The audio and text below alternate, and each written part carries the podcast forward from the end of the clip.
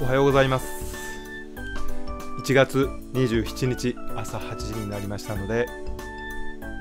アイデアの破壊力で今を変えるラジオを始めてまいります。今朝も名古屋錦2丁目からウィッテムのオフィスからオフィスでこの収録をしております。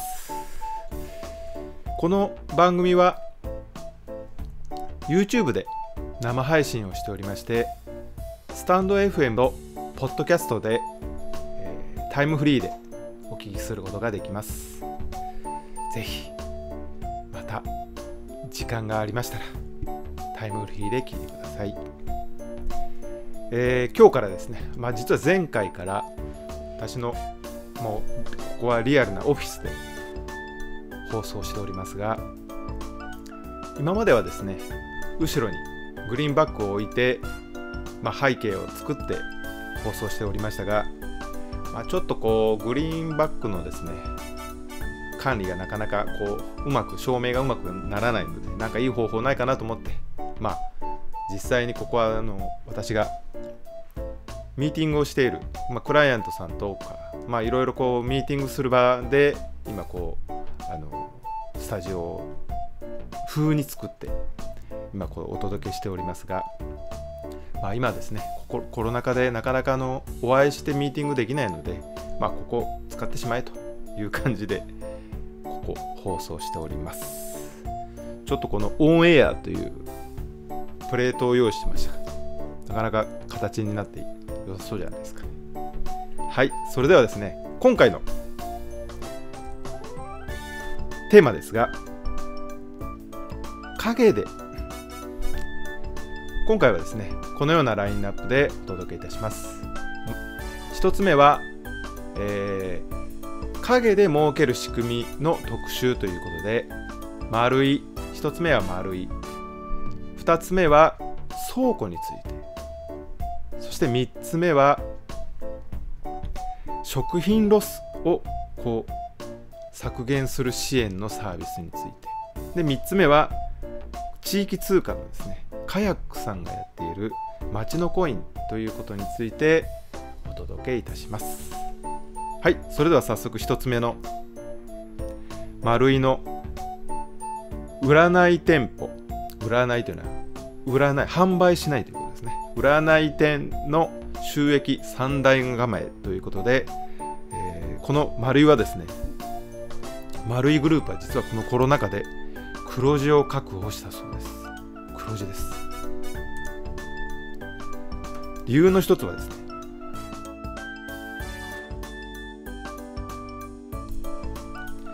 理由の一つは消費者のニーズに合わせて扱うものを変えてきたということです。10年前はアパレルが7割を占めたファッションビルでしたが現在はなんとアパレルは22%まで下げているそうです。そしてこの丸いですが利益構造が三段構えになっているということです。ここが非常に注目ですが10年前に百貨店業界だった、まあ、通常ですね百貨店というのはその売上に応じてこう家賃が変わる、まあ、こんな仕組みを10年前まで導入しておったんですがそれからですねもう家賃をもう固定にしたもう家賃の9割を固定化したそうです。まあこれによって何ができるようになったかと言いますとこういう物を売らない店舗を導入することができたと。他の売り上げに応じて家賃が変わるところではこの店舗はできませんがこの物を売らない店舗お目見えというサービスで ホームページで紹介されておりますのでもし詳しく知りたい方はぜひ丸いのホームページであの見てください、まあ、簡単に申しますとお目見えです。お目見えって言ってましたかね？お目見えです。このお目見えというまあそこで物をまあこう紹介して、まあ、ネットで EC ショップの方で、まあ、売り上げを上げていくということです。まあ、これもですね、やっぱ丸いというこの非常に集客力のあるビルだからこそできる一つの方法かなあのサービスかなと思いますが丸いは小売りだけで利益を出すのではなくてフィンテック小売です小売とフィンテックと競争投資という三段3層構造で利益を得られるのが特徴だそうですまず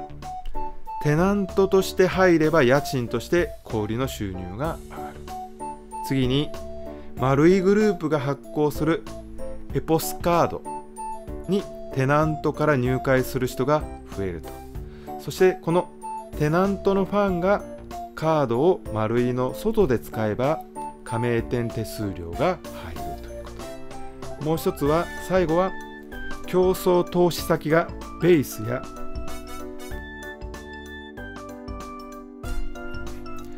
ベースや駿河屋など30社以上あります。あって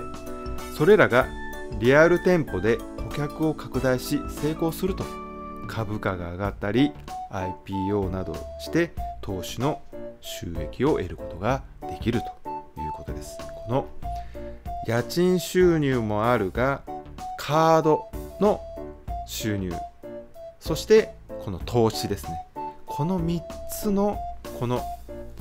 3層構造の利益が非常にこうこのコロナ禍でもですね丸いの収益を支えて黒字化したとここがですね本当に相乗効果でうまくこう回っていくと、まあ、なおさら非常に強い単に貸しビルというこうテナントを場所ををするだけのビルではないということですよね。またですねイベントの数が非常に多い。イベントフルなお店を目指しているそうで一人一人の好きを応援するイベントを開いていると。21年度は2700回。1店舗あたり100回以上イベントを実施している。そうしますとですねやっぱり来店客も何かあそこに行けばイベントをやっている。各店舗がそんだけやってますからね。そのキャンペーンではなくてその例えばセールだとかそういう決まったイベントだけではなくていろんなイベントをしていてとにかくあそこに行けば何かイベントに参加できるイベントが楽しめるというこんな仕組みを作ってまたどんどんですね人が集まればそこにこうお目見えというそのサービスの中でいろんな店舗がこう入ってきてなおかつそこでその店舗のファンがカードにカード会員に入ってくれる。そして育てていくその投資をするですね。した先もこう業績を上げていけば株価も上がるということで単にですねもう物を売って得られるお金だけあるいは簡単な家賃だけではなくてもっと収益の幅を非常に広げようと。この構造がですねやっぱり安定して収益が得られる企業としてですね安定成長ができる長期に安定成長ができるということになっていくんでしょうね。はい。丸いの三段構えの収益について1つ目お知らせをご紹介いたしました。はい。それでは2つ目。複数サイトの商品をまとめて発送というキャッチコピーで始まる記事です。ちらご紹介いたします。物流倉庫業など手掛ける IB トータルサービス千葉県の市川市にあります。この会社は複数の電子商取引、まあ、EC サイトですね。EC サイトで購入した商品を一括で消費者に発送するサービスを始めました。利用者が購入した複数の商品を自社グループの倉庫に集約しまとめて発送するということです。すごく私は便利だなと思いました。まあ私は主に Amazon で買うんですが、まあ、Amazon で買ったり、まあ、会社ですとアスクルで買ったりまた Yahoo ショッピングでも時々買いますね。私楽天とかあんまり使わないんですが、まあ、それでもですね1日に何回も頼んだりしてこう別々に来てまあ宅配の業者も違ったり同じだったりしますけどそれでもですね何回も何回も来られます。これはやっぱりちょっと申し訳ないなという気分もありますしやっぱりですねその配送する手間もやっぱかかります。ですから、まあ、最近はですねその、えー、ネットの通販利用者も非常に増えてます。このコロナ禍で外出しずに EC ショップで買って宅配してもらうというパターン非常に増えてますから何度も何度も受け取るのも大変ですし置き配で玄関前にのこうたくさん増えていくのもちょっと不用心かなと思いますのでこのサービス非常に面白いなと思いました、まあ、実はここのこの IB トータルサービスというのはですねもともとは海外在住者向けの日本の通販サイトで購入した時にですねそれをまとめて海外に発送する、まあ、そうするとですね配送料非常に、まあ、負担が減らせれると。海外に住む日本の方が日本で商品を買いますよね。買うことはまではいいんです。買うことまではいいんですけど海外に発送できない商品もあったり、まあ、うちもネットショッピングやってますがその海外までは発送してませんがその海外に発送できない EC ショップとかあるいはその都度ですねこう海外に発送すると非常にお金がかかると。だから国内でまとめてもらってそのまとめたものを一括で海外に発送してもらうとこんなサービスをもともとやってらっしゃった。だからこれをですね、まあ、国内に切り替えたらどうだと。いうことで今回のサービスを、あのー、スタートしたそうです。やこれもですねやっぱ自社の強みを最大限に生かす。素晴らしいあのこの、まあ、新規事業というわけではないと思いますがもうまるっきりですねやっぱり市場は国内に大きい。しかもこのコロナ禍で荷物の配送が増えていると。この点がですね非常にこう事業をスタートするいいチャンスだったんじゃないかなと思います。まあ利用の仕方ですが同サービスは会員登録した利用者に専用の ID と同社の倉庫の住所を発行します。利用者は Amazon や楽天市場など EC サイトにメーカー直販サイトで購入した商品を、まあ、その倉庫の住所と ID に配送してもらいます。でそこで倉庫でその荷物をまとめてもらってそのまとめた商品を、まあ、一括でこう送ってもらうという仕組みです。まあ、利用者はある程度こう商品が溜まってからこう送ってもらうということもできるので、まあ、多少こうタイムラグで届いてもですね、まあ、まとめてもらってそれを届けてもらうとこれはですね便利だなと思います、まあ、もちろんすぐ欲しいものは直接自宅に送ってもらえればいいですが、まあ、まとめて受け取りたいという場合もありますよね。まあ例えばシェアハウスなんかで毎回毎回来て誰かが対応するのも申し訳ないなという場合もあるかもしれません。ですからある1箇所で貯めてもらってそれをこう一度に送ってもらうっていう急がなければそれもありかなと思いますね。もともと倉庫業やってますからスペースもありますしね。いやただですねちょっと利用料が荷物の取りまとめ料金として税別で550円加えて荷物1個ず 1, 個1個につき150円登録料がかかるそうです。ですがこの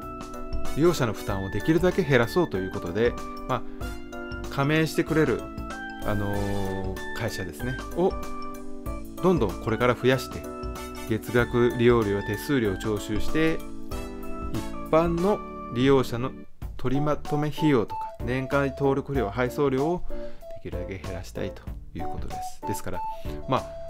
どちらかというとですね、その宅運送業者にとっても結構楽ですよ。楽って言いますか、嬉しいですよね。その毎回毎回、昨日も行ったな、ここの、あのー、お宅は。で、毎回毎回行ったり、留守だったり、置き配するのは非常に便利なんですけど、置き配をしてないところとかですね、宅配ボックスがないところは、毎回毎回行っても、いないからまた再配達ということになると非常に手間がかかりますからね、まあ、ですから荷物の量が増えて宅配ボックスもいっぱいで例えばマンションなんかですけどね、まあ、限られた宅配ボックス。あれはどうやって利用してる？マンションに暮らしたことないのか分かりませんが。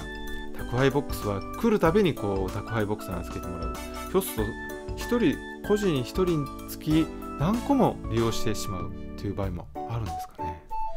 まあその宅配ボックスがいっぱいで受け取れないという場合もありますしあるいはその運送業者の人手不足も非常にありますのでこの再配達を減らしつつまとめて届ける。こんなサービスですね。意外に表には出てこない地味なんですけど非常に有益なサービスだなと思いました。面白いですね。いいと思います。これはですね。そのコンビニなんかで本当に扱ってもらえるといいんですけどコンビニはやっぱり極限までスペースを狭くして利益率を高めてますからね。預かっているスペースはもったいないですがひょっとしたらそのコンビニの隣ぐらいに空き地があってそこにこうちょっと預けれるとこなんかがあるとそこにこう商品が集まってくると。なんかいいですよね。はい。それでは。2つ目の記事ご紹介いたしました。はい。それでは3つ目の記事ご紹介いたします。食品ロスについての、えー、支援サービスなんですが今本当に食品ロスですね。あのー、大きな問題になっております、まあ、アパレルでもですね洋服の実際世界で作られた洋服の半分が捨てられると。言われておりますがこの食品ロスもですね今までは非常にまあやっぱり売り場にたくさんないと最後の1つとか2つになるとなかなか売れない。だからとにかくたくさんこんだけありますよと置いてそれが減る。まあ売れなくてもまあ廃棄してしまえばですね、まあ、売り上げも上がりますし利益も上がるということがずっと行われてきましたがそうではなくてやっぱり食べ物自体の食品を減らそうと資源ももったいないです。捨てるなんてもったいない。少し前、え恵方巻きとかですね。あれも大量に廃棄したということが非常にニュースになって、企業にとってもとてもこう看過できない。見過ごせないということになりましたので今非常に食品ロス減らそうと、ま、プラスチックの廃棄も減らそうという動きもありますがこの食品ロスも減らそうという動きがありますのでこの食品ロスを減らすためですねこんな取り組みをしている企業があります。高知のアッシュという企業ですね。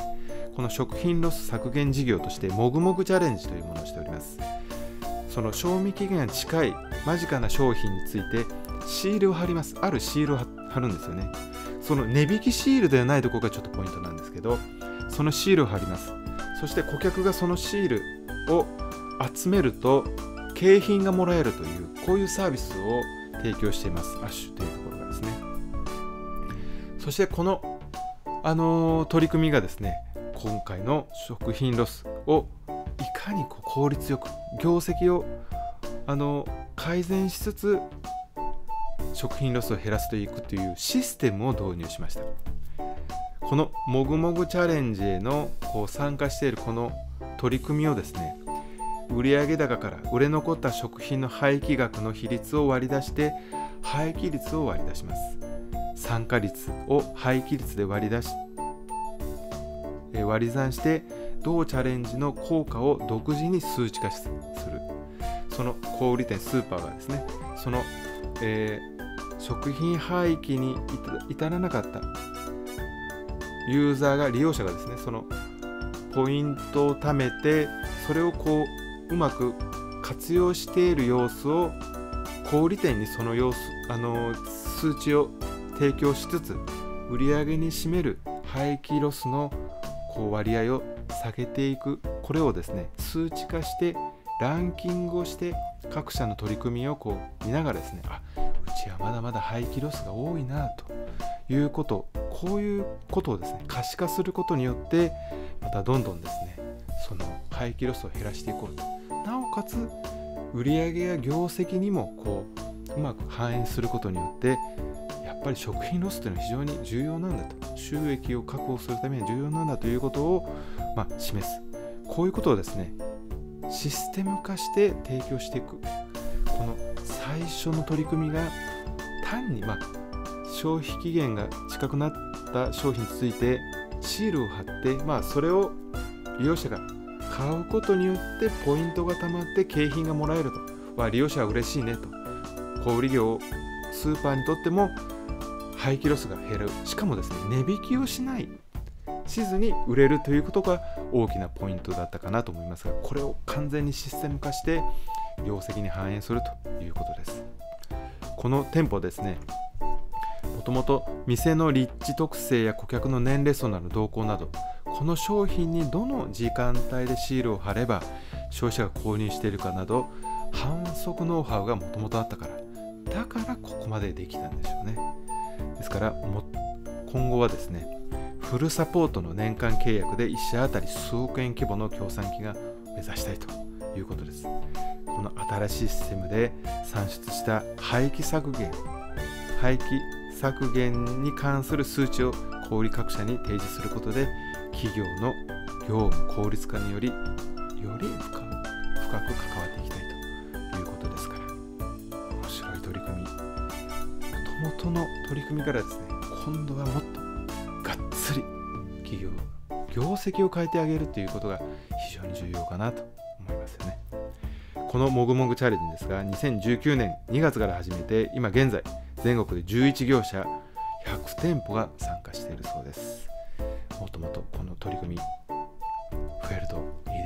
面白いです。値引きをしなくても売れる。ここがですねやっぱり商売として非常に重要かなと思います。はい。3つ目の記事ご紹介いたしました。はい。それでは4つ目の記事ご紹介いたします。4つ目の記事は秋葉原で電子地域通貨サービスが始まったという話題です。この秋葉原地域でカヤックが手掛ける。カヤック。一度ネットで調べてもらうと。本当に面白い企業です。面白法人カヤックという名前で、えー、展開しておりまして私も昔からですね非常に興味を持ってこの会社のいろんなサービス、あのー、動向をよく見ております、はい、このカヤックが手掛ける電子地域通貨サービス街のコインを26日から導入すると発表しました。同地区ではセガの、えー、セガブランドでアミューズメント施設やメイドカフェなど神田明神などいろんな30カ所で利用できるこの地域通貨いわゆる街のコインですよね。あのこれが使えるようになった、まこの街のコインというものですはですねアプリをこうダウンロードして QR コードお店ですね、まあ、QR コードを通じてユーザーがこうポイントを獲得できます。いろんなポイントが獲得できるんですよね。その何かを利用すると、例えば1ポイントもらえる。そのポイントが貯まると、別のお店でそのポイントを使ってサービスが利用できるということです。まあ、例えばですね、地域でも結構あの導入されておりまして、えー、神奈川県の小田原市や長野県の上田市など14地域でこの、えー、町のコインっていうのがあの導入されておりまして例えばボランティアの活動をした。そうすると町のコインがいくつかもらえる。でそれを町のコインを貯めていくとその町の中の喫茶店で例えばコーヒー1杯無料だとか、まあ、こういう使い方ができるんですよね。ですからこの町の中で人が回遊する。実際にお金がかあのこう流通するわけではないんですが、まあ、この地域通貨ですよね。これがまあ、電子化されたということでより使いやすいということです。まあ、昔から電あの地域通貨ってのはあったんですけど、アプリで気軽にできる。ここがですね、こういう街のコインを、まあ、秋葉原で導入したという話題なんですが、まあ、例えば秋葉原で行きますと、ホテルに宿泊して、あるいは SNS にこうフォローすると、この地域通貨がもらえる、街のコインがもらえて、まあ、例えばそのホテルの中に置いてある、ま、本ですね。漫画本を読むことができたり、まあ、いろんなサービスにこう活用できるということです、ま、参加店舗などが使えたりもらったりするこの地域通貨を導入することで秋葉原地域で店舗間の相互相互に送客相互送客を促進すると。ですからこの地域で盛り上げていこうと。このあそこのお店を使ったこのポイントを今度別のお店で使う。というこのお客さんをですねお互いにこう届け合う。こんなやっぱり地域としてですね非常に盛り上がると思いますしいろんな場面で使えるなと思います。秋葉原に来る各店舗のファンの係性をより深めていきたいということですよね。この、えー、導入したところはです会社はですね、えー、秋葉原らしい形でいろんな店をつないで街の価値を高めたいということです。ですからこの街のコインですけど最初聞いた時私はですねいやまあ、地域通貨というのもあるし本当にどうかなと、まあ、実はあの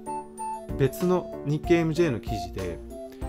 導入しているところ最初はよかった。最初はいいんです。最初はいいんです。どんどんどんどん。ただですねこれをまた企画して運営していく。長く続けていくっていうのがですねこういうものの非常に難しいところで。ですから必ずそのどっぷりそこの地域でですねこの企画やイベントあるいはこう、ま、コンサルのようなケアをしていく人がいてうまく運営していかないとだんだん飽きてくるんですよね利用者は。飽きてくると今度使われなくなってまたお店もどんどんやめていってしまうという悪循環で、ままたですね時々ポツポツと使う人が出てくるとまたちょっとその対応に店舗としても大変になってきてまあうちはやめるわとなってしまいますのでいかにこう長く運営していくというにはイベントをたくさんやる先ほどの丸いのようにですね常にやっぱりイベントをして楽しませていかないと人は絶対に飽きてくる。そうすると使わなくなって記憶から消えていってもうなかったことになってしまいます。こういうイベントはですねとにかく運営者その企画を考える人が非常に重要になってきます。はい。今回は4つの記事をご紹介いたしました。はい。それではですね、えー、今回も最後まで聞いていただき誠にありがとうございます。非常にですねこのラジオで話すラジオ風にこう話すというのはなかなかですね今日で40回目なんですが結構自分も好きだなと面白いなと思っております。月水金と YouTube で、えー、生配信でしております。それは今朝の日経 MJ で新規ビジネスを考えてみたと。これはですねどちらかというと私のプレゼンの要素がありますのでまたこちらはこちらで緊張はしますが面白くやっておりますのでぜひもしよろしければチャンネル登録お願いします。それではまたお会いしましょう。バイバイ。